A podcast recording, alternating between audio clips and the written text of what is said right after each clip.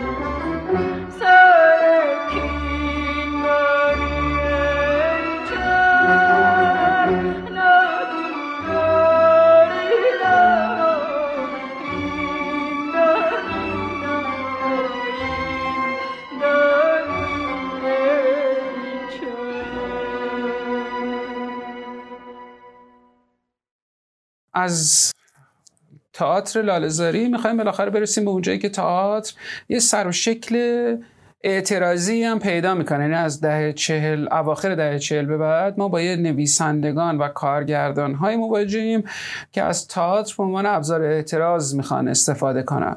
همینطوره فکر می‌کنم با هم توافق داریم که تئاتر به شیوه غربیش توی ایران از زمانی که وارد شد تئاتر به عبارتی منتقد حکومت بوده. از آخونزاده بگیرید میزاق تبریزی جلوتر میاد. خب کار میزاق تبریزی انقدر انتقادی بود که به نام خودش منتشر نشد. تا مدت ها منتصب بود به میزا ملکم خان و بعدا میزا احمد روحی کرمانی. هرچی میم جلوتر همینه. تقریبا غیر از جریان تئاتری که مربوط به سازمان پرورش افکار بود همون تئاتر خانوادگی و اخلاقی و ناموسی و اینها بقیه جریان تئاتری ما به نوعی تئاتر میشه گفت بر حکومت بودن. بودن. بله. اما این جریان روشنفکری که به وجود آورنده اندیشه هنر ملی بودند زمینه و نطفه شکلگیری گروه هنر ملی رو به وجود آوردن توسط آقای عباس جوانمرد که اینها در اداره هنرهای زیبا که یکی از اداره های در حقیقت وزارت فرهنگ, فرهنگ و هنر بود. شکل می‌گیرن حقوق دارن اینها کارمندن میباید سالی دو تا کار اجرا بکنن و سالی دو تا کارشون کاری بود که قرآن سایدی می نوشته خب طبیعتا حکومتی نبوده. میشه گفت در دل راستترین جناه حکومت فرهنگی بله. آره، چپترین جریان تئاتری داره شکل می‌گیره. و افرادی که توی این گروه تربیت میشن بازیگران این گروه خودشون گروه تشکیل میدن. آقای نصیریان گروهی تشکیل میده اگر اشتباه نکنم به نام گروه مردم. آقای انتظامی هم گروه خودشون رو دارند آقای جعفر والی همچنین برای خودشون گروهی داره اینا, اینا علاوه بر این که بازیگر هستن و زیر مجموعه گروه هنر ملی هن، هر کدومشون کارگردانی هم می‌کنن و گروه خودشون رو هم دارن. نگفته نمونه خیلی بازیگرها در گروه های اینها به قول معروف میچرخن و مشترکن. و خب می‌دونید دیگه بعدا خانم اسکویی و آقای اسکویی برمیگردن اون هم گروه زمان رو تشکیل میدند اه، آقای رکن الدین خسروی گروه خودشون رو شکل میدن.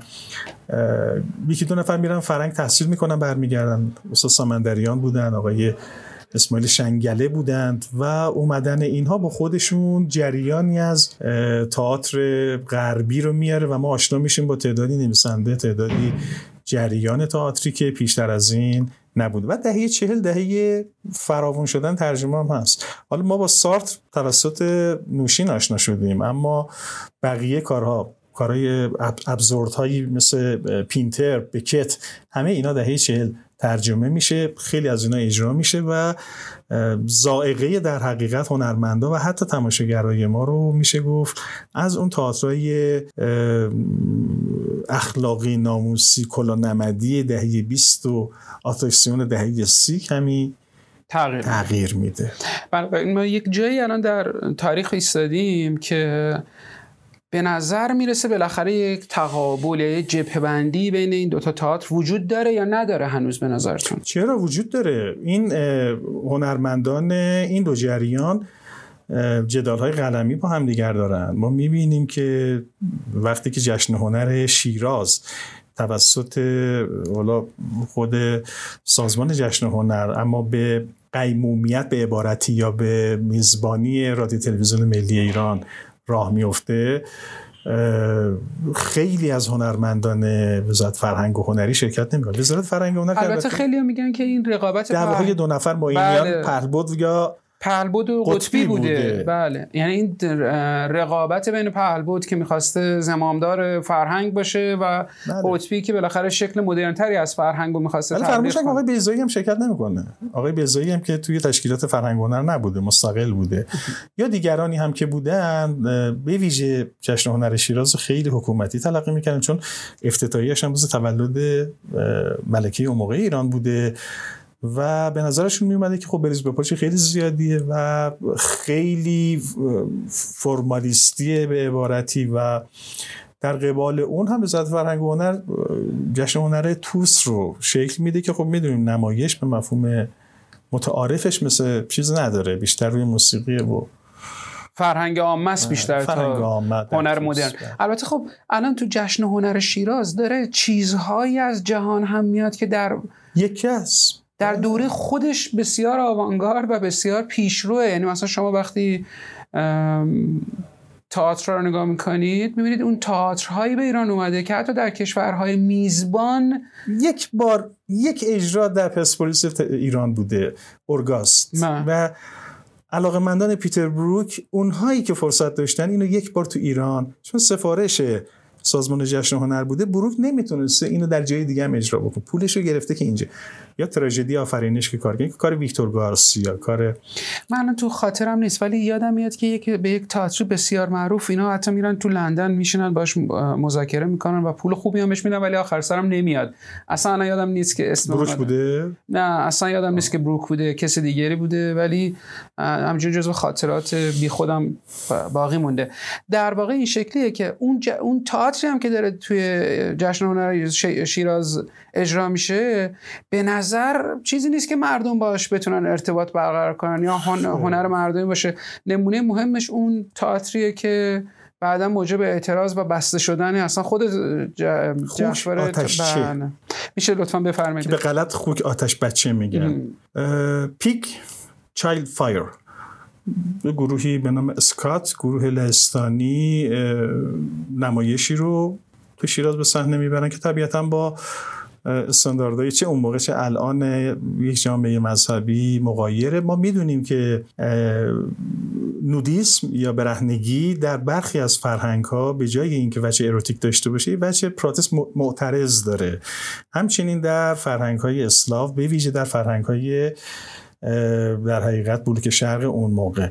از خب طبیعتا برهنگی استفاده کرده بودن در این نمایش. ظاهرا نمایش محیطی هم بوده. یعنی در توی مغازه اجرا میشه. بله در, مغازه بله. در نمایشگاه اتومبیلی اجرا میشه و تماشاگرها کسایی که از بیرون رد میشن. من چیزی بیشتری نمی‌دونم. من بروشور این نمایش رو دیدم که روی پشت بام تئاتر شهر هم قرار بوده اجرا بشه یا شده. نمی‌دونم. بروشورش رو من در اجرا شدنش در تهران اصلا جزو چیزایی نیست که بروشورش به چشم دیدم. ولی ظاهرا همون باعث اتفاقات زیادی میشه. که حالا بهتر خودتون می‌دونید تعطیل شدن جشن هنر. و یکی از شاید جرقه های انقلاب اسلامی هم شاید میشه گفت که تندروی بوده که این نمایش داشته. به هر حال تمام نمایش هایی که توی جشن هنر بوده به نوعی آوانگارد بوده. کارگردان ها کارگردان های آوانگاردی بودند. یعنی کارگ... مثل ویکتور گارسیا مثل شوجی ترایاما مثل کشتی جنون را آورد مثل رابرت ویلسون کوهستان کار کار 72 ساعته اجرا کردن. کاری که باید از سرای ویلسون تو خود آمریکا به نظر می‌رسید آدم بله. مثلا الان هم همچنین آره. خیلی off, off Broadway یعنی خیلی کارگردانیه که به نظر می‌رسه به مفسر احتیاج داره کارش ولی به یه جای خوبی رسیدیم از تاریخ و اونجایی که نزدیک انقلاب سال 57 ایم به نظر می‌رسه یه تندروی چپگرایانه در تئاتر شروع شده دیگه. چه اونهایی که در واقع خارج از صحنه تئاتر اجرا میشه. تئاتر خیابانی چه اونایی که توی خود تئاتر صحنه تئاتر اجرا میشه. گروه هنر ملی ظاهرا آخرین کاری که ارائه می‌کنن سال 50 یا 51 بنابراین دیگه آقای جوانمرد بعد از اون کاری نکردند که یکی مهمترین جریان ها بود. ما می‌دونیم که گروه انهیتا طبیعتا دیگه دهه اواخر دهه 40 آقای اسکوئی کار چندان زیادی نداشت. خیلی از این هنرمندها جذب سینما و تلویزیون میشن. طبیعتا تاعت از اونها بی بهره میشه. کسانی مثل آقای انتظامی آقای نصیریان آقای مشایخی آقای فنی زاده از سرمایه های هنری اینها تلویزیون به خوبی بهره می‌بره و بخشی هم سینما. تا کمی بیرونق میشه. همچنان ما می‌بینیم که نمایش های لادزاری دوباره داره به قول معروف استحاله پیدا می‌کنه. به علاوه اجراهای رپورتواری کارگاه نمایش و یک جریان کوچکی از که پرویز سیاد منصور پورمند و اینها در سینماتات کوچک اجرا می‌کردند. خب خیلی جریان ساز نبود تئاتر در حقیقت میشه گفت مردم پسند و فرهیخته بود. البته اون موقع ما تئاتر مولوی هم دیگه داریم دیگه. تئاتر دانشجویی چشم و چراغ تئاتر اون موقع میشه گفت تئاتر دانشگاهی ما بوده. مرکز فعالیت فوق برنامه دانشگاه تهران که خانم پری صابری و آقای سمندریان اونجا اجرا می‌کردن میشه گفت که میزبان بیشترین کارهایی بود که هم واجد ارزش هنری بودن یعنی کار استاد دانشجویی بود که در دانشکده هنرهای زیبا اجرا می‌شد. مثلا کار دکتر محمد کوسر و گروهشون میومد اونجا اجرا می‌شد. کار استاد سمندریان میومد اونجا اجرا و دیگران دانشجویان درجه یکی که خب گروه تئاتر داشتن آقای داش فرهنگ آقای مهدی هاشمی که همونجوری فرمودید گروه تئاتر پیاده رو داشتن.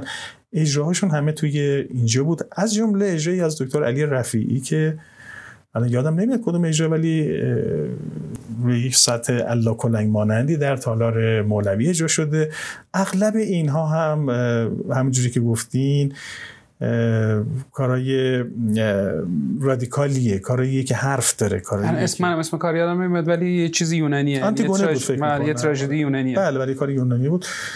این کارا به هر حال کاراییه که همشون تو خودشون یک نطفه به قول معروف انتقادی بهتر بگم اعتراضی رو داره. و یک گروه دیگه هم داریم که خب خیلی شالتاق می‌کنه خیلی اعتراض می‌کنه بیانیه میده به پروپای عربال میپیچه که چرا قبول کردی؟ به پروپای چرا اومدی جشنواره فیلم تهران به پروپای نمی‌دونم یونسکو میپیچیده که چرا قبول کردی اومدی جشنواره سپاس.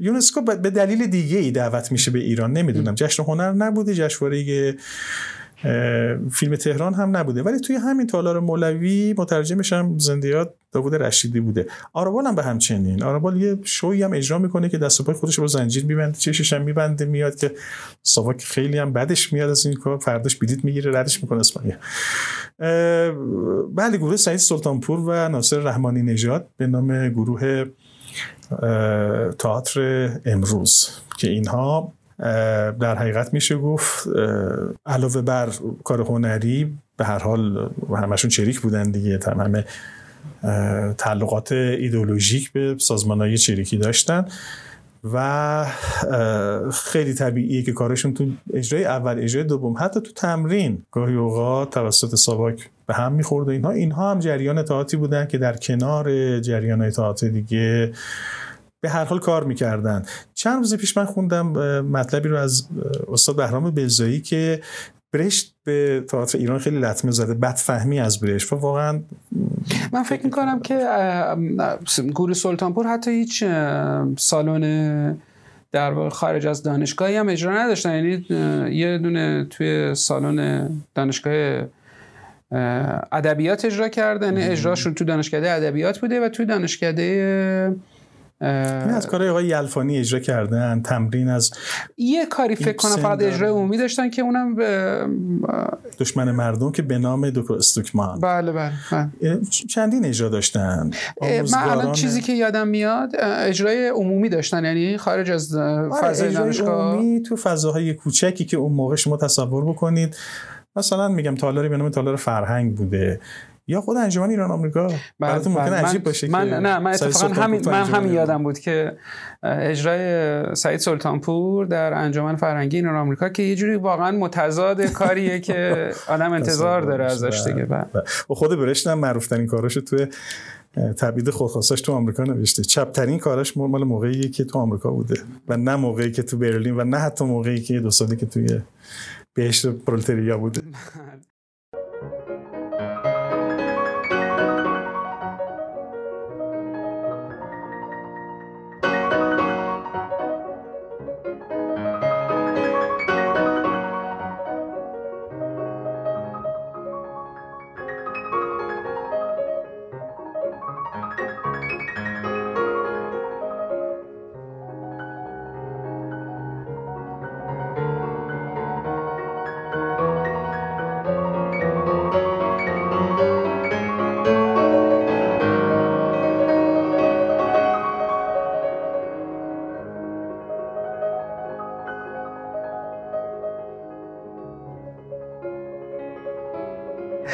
خب رسیدیم به اینجایی که انقلاب اتفاق افتاد.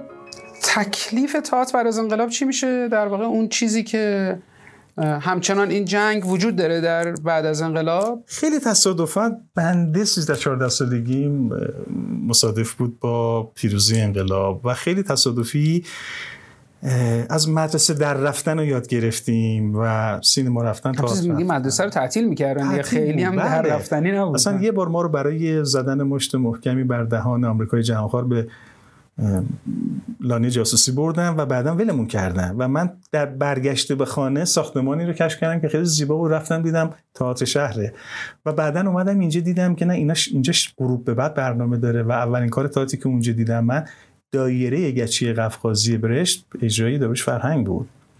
شما تصور بکنید حجمی از کارهای در گنجی به قول به تعبیر استاد اکبر رادی در گنج مانده نویسنده ها الان قرار بود دیگه اجرا بشه.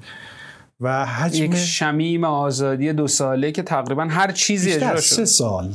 تا سال 60 که فکر می‌کنم جریان های خیابانی پیش اومد و اینا. حتی آقای طلوعی هجاب هم چیز نبود. من اجرای مرگی از رو خانم تسلیمی رو بدون من فقط می‌تونم اصلاح کنم بگم بازم همون دو ساله چون در واقع در بهمن 57 تا خرداد 60 بله دیگه کل 58 کل 59 تا یه چند ماهی. هست.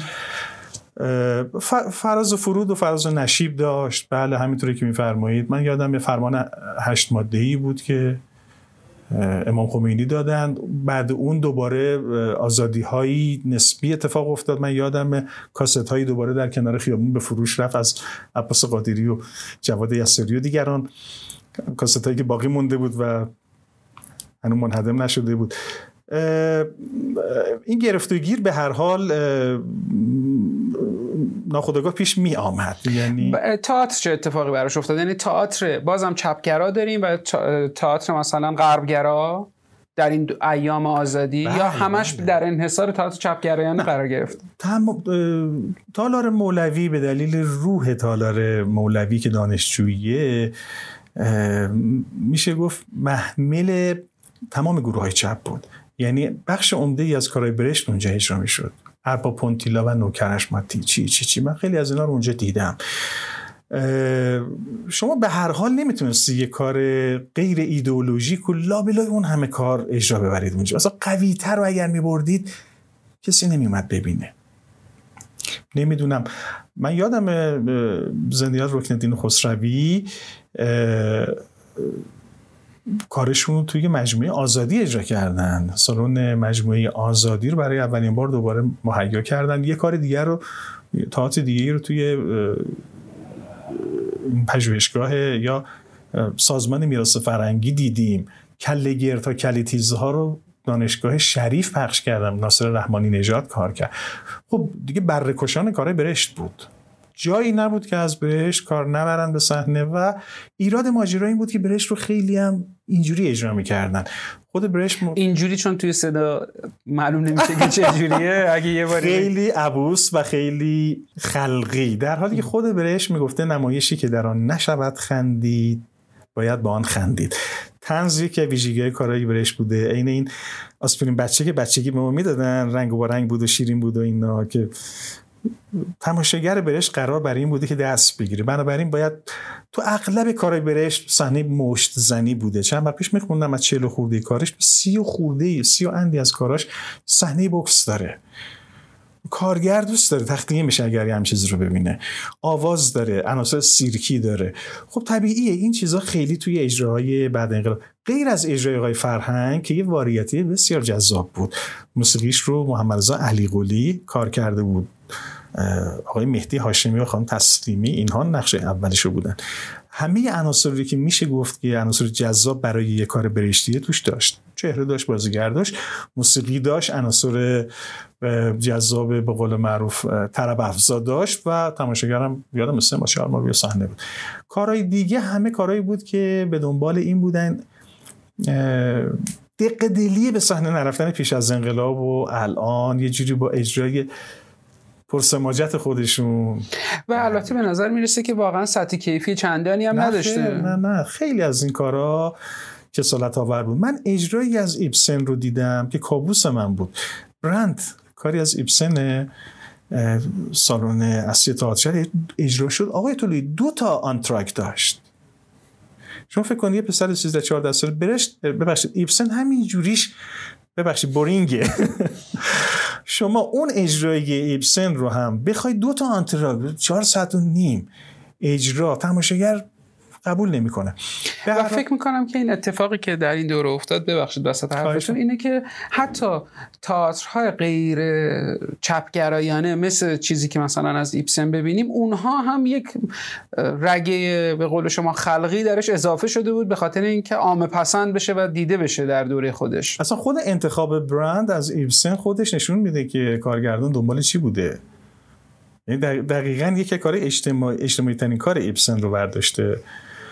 پرگنت اجرا نمی‌شده در اون بله. پرگنت شاعرانه نمیاد یا به هر حال من از آنچه که به یاد میارم اینه یادم اجراهایی از گوهر مراد بود. من جانشین گوهر مراد رو در تالار رودکی شماره دو سالن کوچکش دیدم. اه، اجراهای خارجی خب زیاد می‌شد. خانه برنارد آلبا رو به یاد میارم. آقای سمندریان مرده های بیکفن و دف رو در تالار رودکی اون موقع که الان وحدت شده به صحنه بردن. اجرای منصرا از اه، محمد علی جعفری باورتون میشه؟ بله جعفری باور جعفری- بله یعنی بازگشایی این تالار با اجرای منصرا بود که یک بار در دهه اواخر دهه 20 اجرا شده بوده و یک بار دیگه اجرا شد. و به هر حال برکشون تئاتر بود. فکر کنم سالهای طلایی تئاتر ایران. ببخشید بیانیه نمیدم. تصورمه و بعدا حالا یه بخشی مشاهدات هم یه بخشی بعدا خونده همه میشه گفت دو سالی بوده که آغاز انقلاب بوده. چون محدودیت های حضور بازیگر و صحنه هم نبوده. امکان این بوده که خیلی از کسایی که قبلا از صحنه بودن همچنان بیان بازی بکنن. البته سینما هم در دوره افولش بوده و دقیقا درست میفرمایید سینما به عنوان مدیومی که نیاز سرشاری به سرمایه داره و هنوزم تعریف نشده سینمای اسلامی در رکود بوده طبیعتا. این طرف تئاتر می‌تونه. من نمایشی رو به یاد دو تا نمایش به یاد میارم که یک بازیگر یک کدومش بودو بودو می‌رفت سر اون یکی. آقای علیرضا مجلل سر نمایشی بود به نام حضور در آینه پریشان. نمایش تک نفره بسیار سخت. نقش یک شکنجهگر ساواکو داشت و این 90 دقیقه. اون موقع رئیس تئاتر شهرم بود. همزمان در نمایشنامه یا نمایش شاه اسکوریال میشل دو گلدرود که ترجمه نادر نادرپور بود و به کارگردانی هوشنگ حسامی به صحنه می‌رفت. در همون بالا با نیم ساعت تاخیر بین این دوتا. می‌خوام بگم که بودند کسایی که وقت سرخوروندن نداشتند. آقای بزایی من فکر می‌کنم که توی این مدت یک هر حال بهترین کارشون رو به زمه بنده که مرگ گرده به صحنه بردند. کار دیگه ای از ایشون بیاد نمیارم. دیگران کار کردن. یادم حمید حمزه یا محمد حمزه آهو نوشته ایشون رو کار کرد و گمشدگان رو شخص دیگه ای کار کرد. به هر حال هنوز ممیزی رایج اتفاق نیفتاده.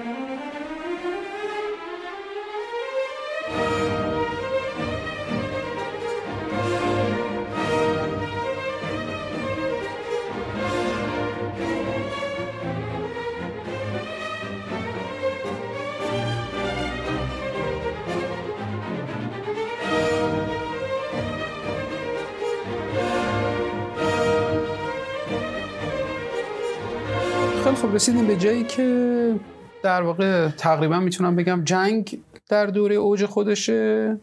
جنگ های خیابانی در تهران هست و ما از این از اون آزادی ناگهانی به یک بستگی ناگهانی می‌رسیم و یک دوره تا انتهای جنگ که تقریبا پایان جنگ سرد هم هست.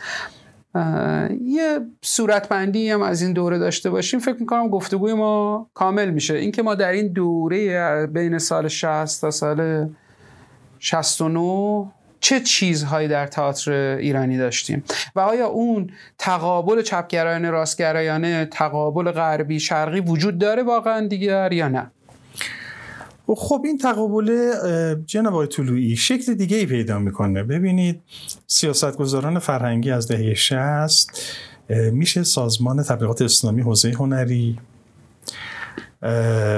و طبیعتا الان دیگه قرار بر اینه که همه چیز اسلامی داشته باشیم. سوره داستان اسلامی داره فرمز سلیمانی و دیگران می نویسن مخمل باف نقد اسلامی داره شعر اسلامی قصر امینپور و حسن حسینی و دیگران میگن و الان به خاطر نمیارم تئاتر اسلامی رو کی ولی چرا مخمل باف تیر غیب رو نوشت حصار در حصار رو مرگ دیگری رو و بعدا سینمای اسلامی رو در حقیقت شروع کرد. بله با تئاتر شروع کردن با شروع کرد. بله اسلامی کنند بله تیر غیب بود. یادم حصار در حصار بود البته همزمان استعاز و فیلم های این مدلی هم در ساخته می‌شد ساخته می‌شد. ولی به هر حال تئاتر به نظرم شروع اسلامی کردن هنر دیداری بود. بله به نوعی انگار که ترغیب می‌کردن دیگران رو که شما در پشت جبهه موظفید که لوجستیک فرهنگی رو تعمین بکنید. و طبیعی سالن هایی که خالی بود برای چیزی غیر از این پیش بینی نمی‌شد. اینی که شما بخواید الان در پشت جبهه انتقاد اجتماعی بکنید. نه سالن مال شما نیست. نن خزیره باید اجرا می‌شد که ماجرای زنیه که نان میپزه نمی‌دونم چی و فلان اینا. و بعدا کسانی که برای این جریان تئاتری نوشتند و خب در کنارش به هر حال کسایی بودن که نمی‌شد بهشون سالن ندن. هادی مزمان کار تئاتر می‌کرد و خدمتتون شبت آقای سمندریان کار تئاتر می‌کرد ولی ولی بازم در همین دوره هم تا تبدیل به یه چیز یه شیر بیال و دومشکن میشه. یعنی حتی آقای مرزبان وقتی داره رادی اجرا می‌کنه تمام اون وجوه انتقادی اجتماعی رادی از بین میره و تبدیل اصلا آقای مرزبان اون موقع من یادمه که رادی اجرا نکردند. آقای مزبان اون موقع متن رو اجرا کردن اسم نویسنده نداشت و بعدها خبردار شدم که دوستان عزیزمون نوشته اون رو نمایش... دیگه تا اینجا رسیدیم. اسمم بگید بهمون دیگه. خواهم گفت. نمایشی بود به نام تنبور نواز شادی ساز ظاهرا از متنهایی که یکی از نمایشنامه نویسه ممنوع کار اون موقع مبلغی رو گرفته بوده نوشته بوده ولی چون ممنوع کار بوده اجازه نداشته که اسمش رو بیارن و چون افواهی اجازه بدید منم نگم.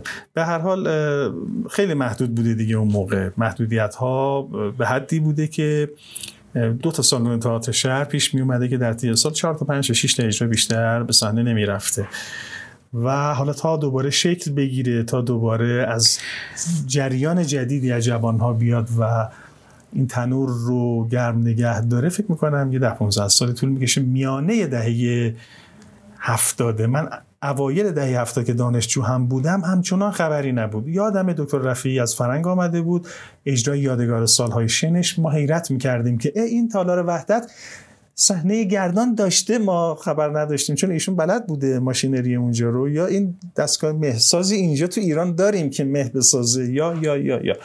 نمایشات میشه گفت که یه شکل فرمال و آبرومندی از بچه اجرا هم گرفت ولی پیشتر از این نه. ما نه دستاورد مضمونی قابل توجهی داشتیم نه حتی دستاورد بسری قابل ذکری.